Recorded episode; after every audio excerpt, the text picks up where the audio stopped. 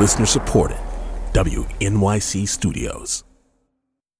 Hey, it's Latif from Radiolab. Our goal with each episode is to make you think, how did I live this long and not know that? Radiolab. adventures on the edge of what we think we know. Listen wherever you get podcasts. Futuro. There are things that people don't talk about much in Puerto Rico. Things like sex education, not a frequent topic of polite conversation. The gender binary, also not something you'll hear about at the dinner table. But the topic that probably gets the most silence is race. Many Puerto Ricans just don't talk about it much. But we do sing about it. It shows up in love songs like Piel Canela, a beloved bolero that's been covered, you know, a lot. Piel canela, que me llegan a desesperar. Piel Canela literally means cinnamon skin. Actually, Piel Canela was written by the Afro Puerto Rican musician Bobby Capó. He's comparing a skin tone to what could be seen as an exotic spice, playing into a fetish about brown skin. That is Barbara Idalis Abadia Rexach, professor at San Francisco State University. Barbara also wrote a book called Musicalizando la Raza, Musicalizing Race. The San Piel Canela is the sexualization of this female body that is not completely black, not completely white. Bobby Capó also wrote another song called El Negro Bembón that translates to the thick lipped black man. Mataron al negro bembón, mataron al negro bembón. In that song, a black man is killed just because he has thick lips, right? And when a black cop shows up to investigate, El guardia escondió la bemba y le dijo. he hides his own lips. So in this song, black people and black features are criminalized. Eso no es razón, caballero. This one is Carbonerito, written by another black composer, Peter Velázquez. Yo me casé con una negra encantadora. Here, they talk about coal and a furnace, linking them to blackness. The song says, I married an enchanting black woman, and since we are both as black as tires, our product came out black too. So, songs like El Negro Bembón and Carbonerito use stereotypes and belittle black people, even when they might be trying to be satirical. Then we have songs like Piel Canela that are just romanticizing and exoticizing people who are mixed race. But in all the Puerto Rican songs about race that Barbara has come across, there's one that she just feels differently about. In Las Caras Lindas, what you hear and feel is a deep love for blackness and black people. Las caras lindas de mi gente negra. It is so simple and so direct. Las caras lindas de mi gente negra. The beautiful faces of my black folks. This song was first recorded by salsa legend Ismael Rivera, and it was written by Catalino Curet Alonso, better known as Don Tite. Here he is cracking a self deprecating joke during an interview on Puerto Rican TV on El Show de Tommy in 1980. Como músico, fui como sastre, un desastre. Don Tite Curet wrote more than 2,000 hits. Yes, more than 2,000, hit after hit, for all stars like Celia Cruz, Cheo Feliciano, Anacaona, india de raza. La Lupe, Según tu punto de vista. Héctor Lavoe. And his genius was legendary, even among, well, other geniuses. For instance, there's this story about renowned Colombian writer Gabriel Garcia Marquez. You know, he wrote A Hundred Years of Solitude. Apparently, he said he was envious of one of Tite's songs, Plantación Adentro. Marquez believed that Tite had done in one song what had taken him a whole book to accomplish write the history of all Latin America. But Las Caras Lindas, well, this song is something else entirely. It's a love poem to a people. When he says, the beautiful faces of my black folks, it is not only for Puerto Ricans, it is about humanity. It is about recognizing the beauty of blackness and black people everywhere. He literally gives a face and humanity to black people. Perhaps he was singing to me and my family as well.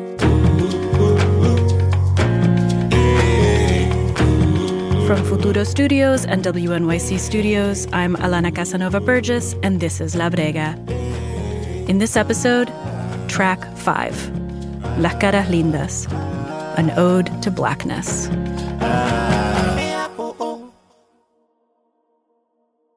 I'll leave you now with Barbara. I was raised by a mother who was a hardcore salsa fan and a father that still dreams of painting a mural of El Sonero Mayor, Ismael Rivera, in his backyard. So I'm pretty sure I heard Las Caras Lindas many times during my childhood back in the 80s. But I admit that I had never really paid full attention to its lyrics. Then, in 2003, I was writing my master thesis, and Las Caras Lindas reappeared. Listening, transcribing, analyzing it over and over, the song revealed a poem that not only celebrates the beauty of blackness, but purposely separates it from prejudice and discrimination. Las caras lindas de The beautiful faces of my black people. They are a parade of molasses in bloom. velas en flor. And when I see them walk by, My whole heart rejoices in its blackness.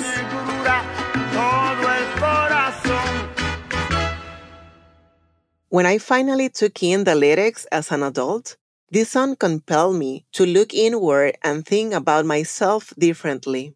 The beautiful faces of my dark skinned folks. They have tears, sorrow, and pain. Pena y dolor. These are the truths of life's trials, Que la vida reta but they carry deep inside so much love. dentro mucho amor. In an interview on El Show de Tommy in Puerto Rican TV during the 80s, Tite Curet was asked how he identified. Yo soy antillano.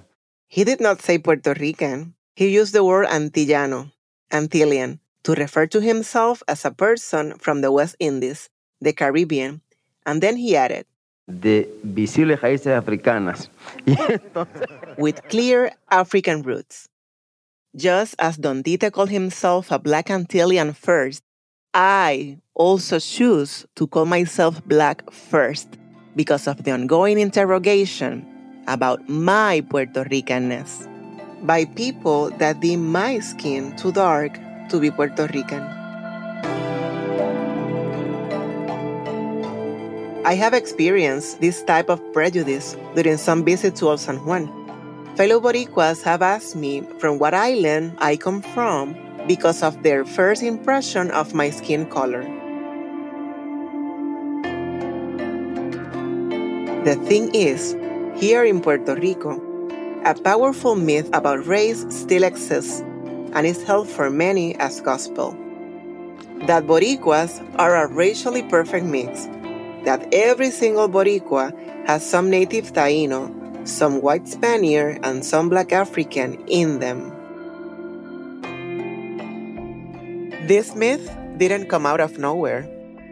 It was intentionally created. Back in the 50s, Puerto Rican politicians wanted to frame Puerto Rico as mixed race and distance it from blackness to make it more attractive to US investors and the political elite. Puerto Rico was not black. Calling myself black is a way to resist the myth of mestizaje, the idea that we are racially harmonious, you know, the great Puerto Rican family, when in reality, Black people have always been treated differently on this island. I see it everywhere, especially on the beloved beauty pageants, where beauty is often equated with whiteness. And the beauty of blackness is always questioned and mostly absent. White bodies are privileged over black bodies like Tite's and mine. But in Las Caras Lindas, this does not happen. In fact, it's kind of the opposite. La cara linda es el poema a la negritud más lindo y más profundo eh, de Puerto Rico y cuidado que de las Américas. That's Juan Otero Garabis, a writer and professor of Puerto Rican and Caribbean literature at the University of Puerto Rico. For Juan, Las Caras Lindas is the most beautiful and profound poem written about blackness in Puerto Rico and the whole hemisphere. Tite nunca le hizo una composición a la herencia española, no, no le interesaba. Tite was never interested in writing about our Hispanic, white European heritage. Instead, he centered the stories of Caribbean natives and our African heritage. Tite cared about the people around him. He cared about humanity. That is the voice of Ruben Blades, singer, composer, actor, and writer. He was also a backup singer on Las Caras Lindas. He wrote about society and not only describing what was happening, the unfairness of things that were happening, but also providing hope that we could, by confronting those realities, could change them for the better. Can you imagine being a girl that is in high school? I had my friends there with me, and they say, Listen, look what Hilda's father wrote now. Of course, I felt very proud. And that is Hilda Curet Velázquez, daughter of Don Tite, talking about how she felt when Las Caras Lindas became a hit. Just one out of a flood of beautiful memories she has about her father. He was always busy with a book, with a tape recorder, or with a piece of paper, always writing with a pen or a pencil in his hands. And he always was singing, soñando, making the rhythm of the songs that he was going to write. But Tite's road to songwriting was bumpy. Papá decía que yo en la música nunca tendría éxito, porque yo era, era muy bruto para eso de la música. In this documentary from 2002, Tite tells the filmmaker Sonia Fritz that his father, who was a Spanish teacher and a musician, thought that Tite was too dumb for music. Being a son of a person that teach Spanish in public schools, I imagine that he was looking for perfection. It was very hard for my father to have a person that most likely was criticizing him. And I imagine that he did his best to show his father that he could, that it was possible for him to be successful. And Tite could not escape music. It surrounded him. It was inside of him. It was in his genes. My grandma, she was a musician also. She liked to sing songs. She wrote hymns. That's the other gene that my father had. So it came from mother and father. When Tite was young, he and his mother moved to Barrio Obrero Santurce, a predominantly black and working class neighborhood in the middle of San Juan. Living there, he got close with an uncle that used to be an editor at a newspaper. Tite used to accompany him on payday, and on those trips, he found a new passion. Here is Tite again in the documentary. Si por esto pagan dinero, yo voy a ser periodista cuando sea grande. He said, If people pay for this, referring to the newspaper, I will be a journalist when I grow up. Tite took it seriously. He said that it was journalism that made him a real writer. Journalism gave him the power of description through verbs and prose. You can hear the power of his lyricism in La Tirana, sung by La Lupe. Here is Tite in another interview with Venezuelan reporter Lida Santo Domingo, breaking down his lyrics. Según tu punto de vista, Según tu punto de vista, yo soy la mala, mala adjetivo primero. yo soy la mala. He's pointing out how he constructs his songs. Vampires en tu novela. Vampires en tu novela. The grammatical devices he's using. La gran tirana. Ay, no hay más eh, adjetivos. Es a base de verbo. Hilda is pretty sure that her father's experiences living in this predominantly black and working class community were fundamental to all his work and essential for the creation of Las Caras Lindas. It was a description of his upbringing, even in Barrio Obrero, predominantly black, Santurce, predominantly black. That was the experience that moved him to write that song. Of course, who was the person that he gave that song to? One of his friends, Ismael Rivera from Santurce, also. Ismael Rivera, El Sonero Mayor, the most important and influential salsa singer of his generation, and the other half of what makes this song so powerful. Ay, que y que llora. Cada beso, bien conmovedora, pero que linda. The way this black man, Ismael, sings the lyrics his black brother wrote for him, it's like they are offering a gift to every black person they have ever known and loved.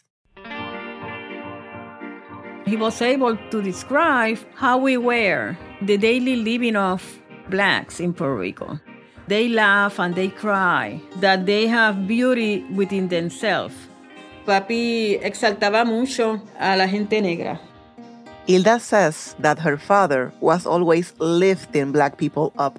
Yo siempre he estado impresionado por lo lindas que son esas mulatas de Loiza de allá arriba, esas negras que son tan bellas. Here Tite, on his radio show, tells the story of how he first got inspired to write Las Caras Lindas when he took in the beauty of the woman of Loíza, a predominantly black town in Puerto Rico. This is why, for Africa Clivilles, a friend of Tite's, Las Caras Lindas offers a clear and accurate picture of where we come from. Es el retrato de donde venimos. But it's also a mirror that shows us pride. El orgullo que sentimos los negros por nuestra negritud. The pride we black people feel about our blackness. Africa carries the pride of being black that Tite writes about in plain view.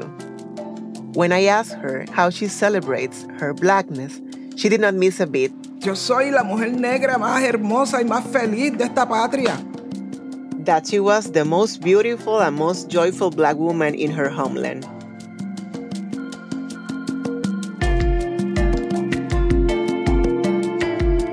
I confess that while this made me smile, it also made me feel some resentment.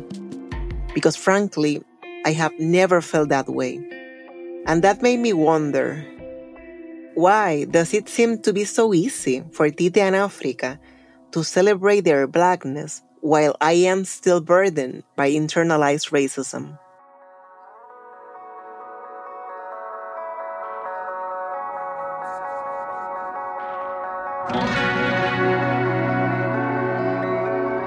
We'll be back after the break. This is La Brega.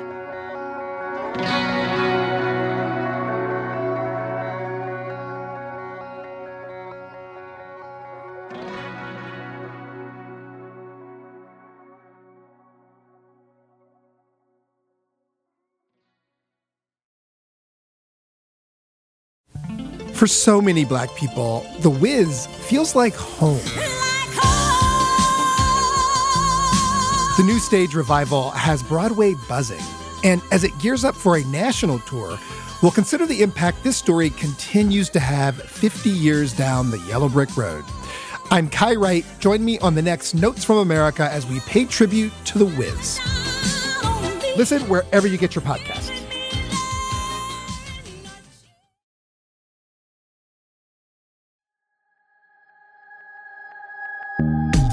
Folks, this is Ruben Blades, and you're listening to La Brega.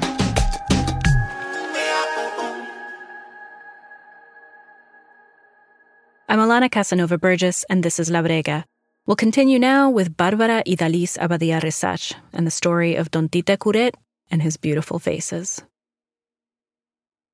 Before the break, I asked myself, why does it seem so effortless for Tite and Africa to celebrate their blackness while I deal with internalized racism? The truth is, I have never felt like Africa or Tite.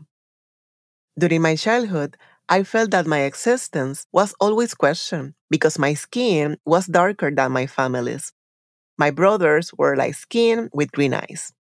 Blackness seemed to push me away from my own brothers. Internalized racism doesn't come out of nowhere. It's a system that's all around us, and we need community to face it and unlearn it. Las Caras Lindas is a great example of this. It was written in community for a community. Tite wrote the song thinking that he would give it to his friend Ismael Rivera. He then called all other musician friends to join him. Among them, Panamanian singer-songwriter Ruben Blades. Yo me llamo Rubén Blades, Rubén Blades, ¿no? Rubén Blades. Ruben Blades and Tite Curet had already met each other in Puerto Rico in the early 70s. I saw a man that showed up and, uh, and he was dressed in a very special way because he had this big sort of Puerto Rican hat and he had a shirt that looked like African. For some reason, I thought he was a musician. They were both waiting for the doors to open for a concert of Boricua salsa legend Cheo Feliciano. And that's how I met him. And from that moment on, we became very, very good friends. When Ruben talks about Tite, you can tell how much he loved him and the great influence he had on Ruben's life. The first time I ever sang in Puerto Rico by myself, I was nervous and he said, You're passing your test today, your popular test here, and don't worry, you're going to do really well. It was very comforting for me to have him there because he was Tite Curet Alonso, he was bigger than big. For Ruben, Tite's lyrics are timeless. These songs, are, the lyrics have no expiration date because they are based on life. In Las Caras Lindas, Ruben finds an anthem that envisions a better world. And La Cara Lindas continues to be received and integrated and adapted to each generation. You know, we have not fulfilled the dream. We're in the process of fulfilling the dream. So, in the interim, every generation is going to be helped by the contributions of generations past to reach that goal, to try to make their transition towards a better world possible. Tite wrote about blackness many times from different angles. In Las Caras Lindas, Tite celebrates. But in other songs, he condemns racism. Like in Desahucio, which literally means eviction. La sangre inocente nos cubrió de duelo. Los gritos de muerte despertaron a un pueblo. The song is based on the real life eviction of Adolfina Villanueva Osorio. She was a black housewife from Loíza, Puerto Rico. In 1980, she was murdered by police as she was forcefully evicted from her home. She was still looking to fight the order when authorities accelerated the process. They surrounded her home and shot through her windows. 16 bullets hit Adolfina. No one was prosecuted for her death. Desahucio is a song Tite wrote especially for Ruben to sing. When I asked Ruben about the song, he abruptly stopped our conversation. We were on Zoom. Ahora que estamos hablando de desahucio, ¿me puede, ¿me puede esperar un momentito? Claro. He asked me if I could give him a moment. He left the call and then came back holding two things in his hands. Mira que yo todavía tengo el cartón. Wow. Adolfina vive incluso en la casa de Rubén Blades. First, he showed me a piece of cardboard with a handwritten note that read, Rubén, la familia de Adolfina. Rubén, Adolfina's family. Then he showed me a handmade wooden Puerto Rican flag. Cuando canté el, el, Ruben tells me that it was the surviving members of Adolfina's family who gave him these cherished artifacts. They brought them the first time he sang the song live in Puerto Rico. And as he remembers that moment, tears come to his eyes. Cuando canté el tema por primera vez en Puerto Rico, ellos me dieron el cartón y esto. That voice break, that moment of connection between Adolfina's family and this international salsa superstar is another testament to the power of Tite's pen. And it's a power that is transcendent. And perhaps that is why one of the most iconic covers of Las Caras Lindas was recorded thousands of miles away from Puerto Rico by the award winning singer composer and giant of Afro Peruvian music, Susana Baca. Las caras lindas de mi gente Entonces escuché por primera vez las caras lindas Susana remembers when she first heard Las Caras Lindas during her college years. The song gave her insight during a period where she was starting to grasp what being a black Peruvian woman meant. Yo no tengo por qué ponerme una peluca. It helped her realize she did not need to hide her blackness behind a wig or a perm and that she deserved respect. Y así comprendí y liberé mi alma. And Susana says that experience freed her mind and compelled her to cover the song with an Afro Peruvian rhythm so that the youth of her country could make it their own.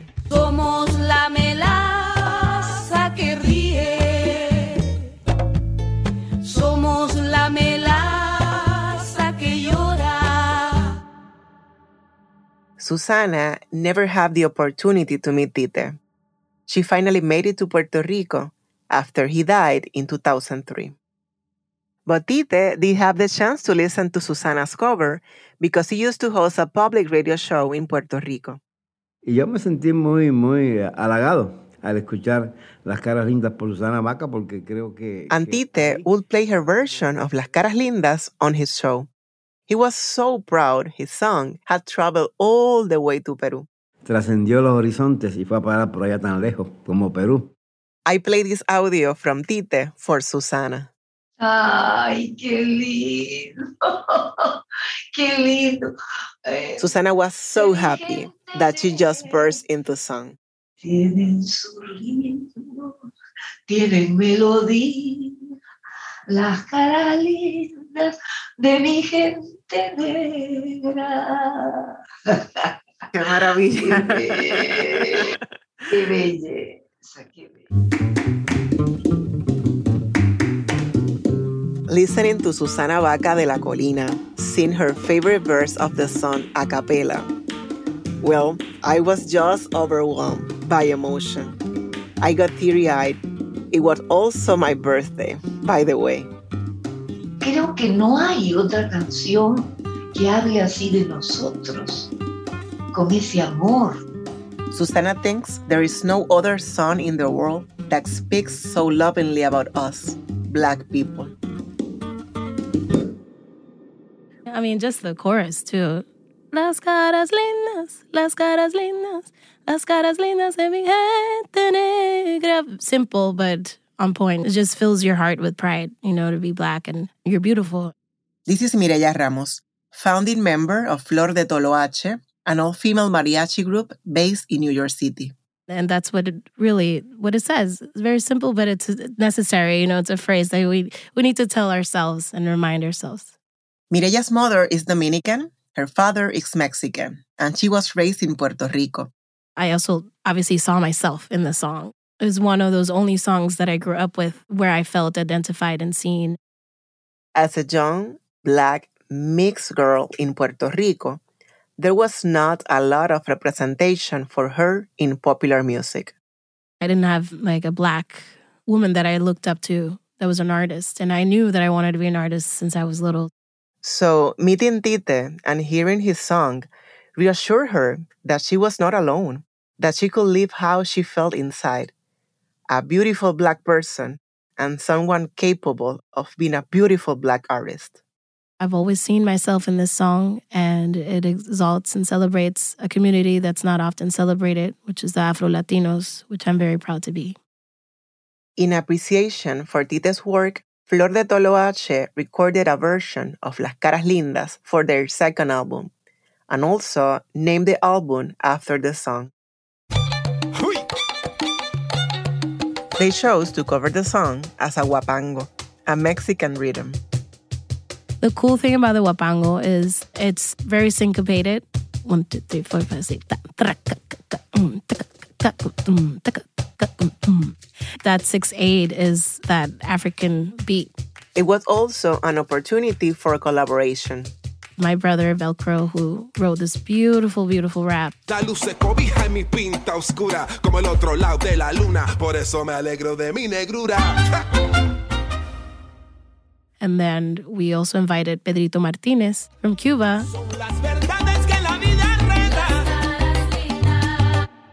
And it was just like this explosion, you know, of like mariachi, which some of the rhythms are have African influence, you know, the the roots.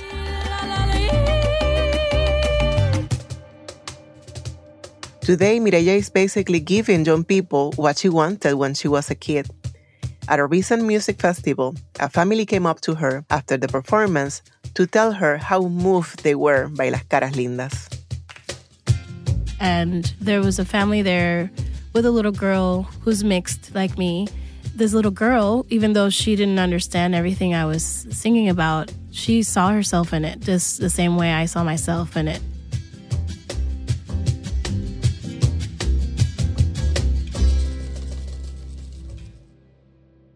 This process of analyzing Las Caras Lindas has brought me a lot of joy, but it also brought me grief.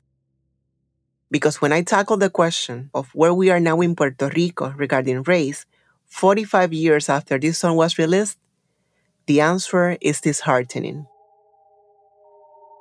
The answer is found in the constant use of negro to talk about things that are seen as bad, dirty, and ugly.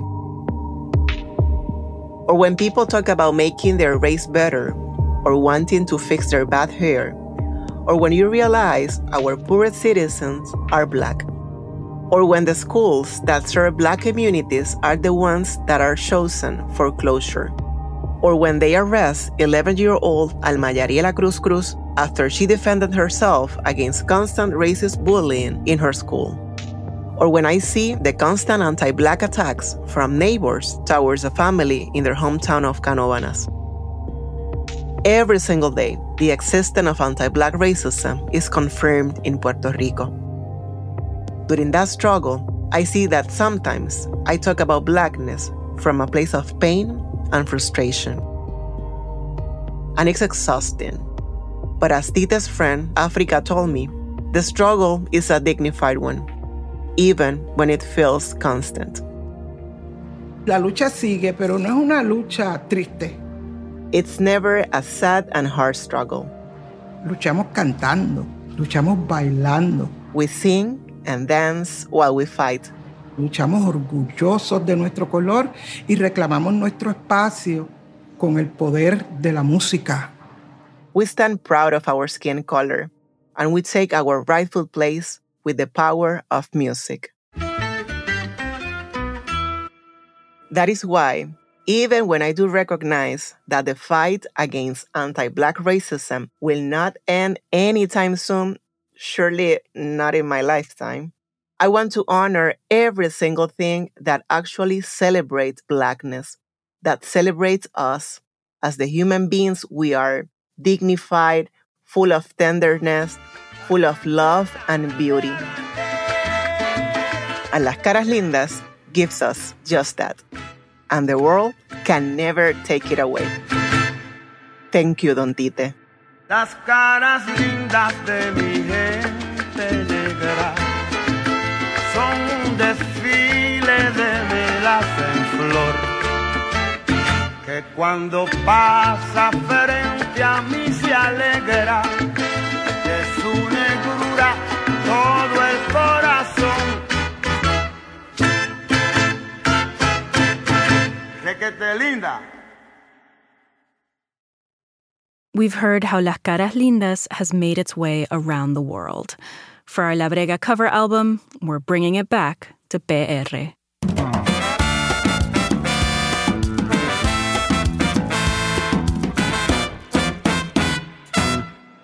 We asked La Tribu de Abrante, a 12 piece Afro Boricua orchestra from the archipelago, to reimagine it. And they rooted it in a very Puerto Rican sound bomba.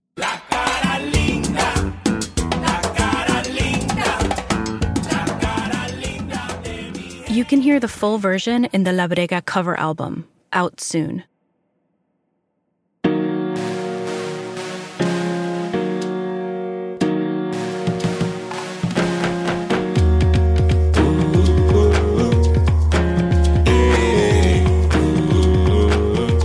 This episode was written by Barbara Abadia Rexach and produced by Ezequiel Rodriguez Andino with help from Jeannie Montalvo. It was edited by Mark Pagan, Maria Garcia, and me, Alana Casanova Burgess.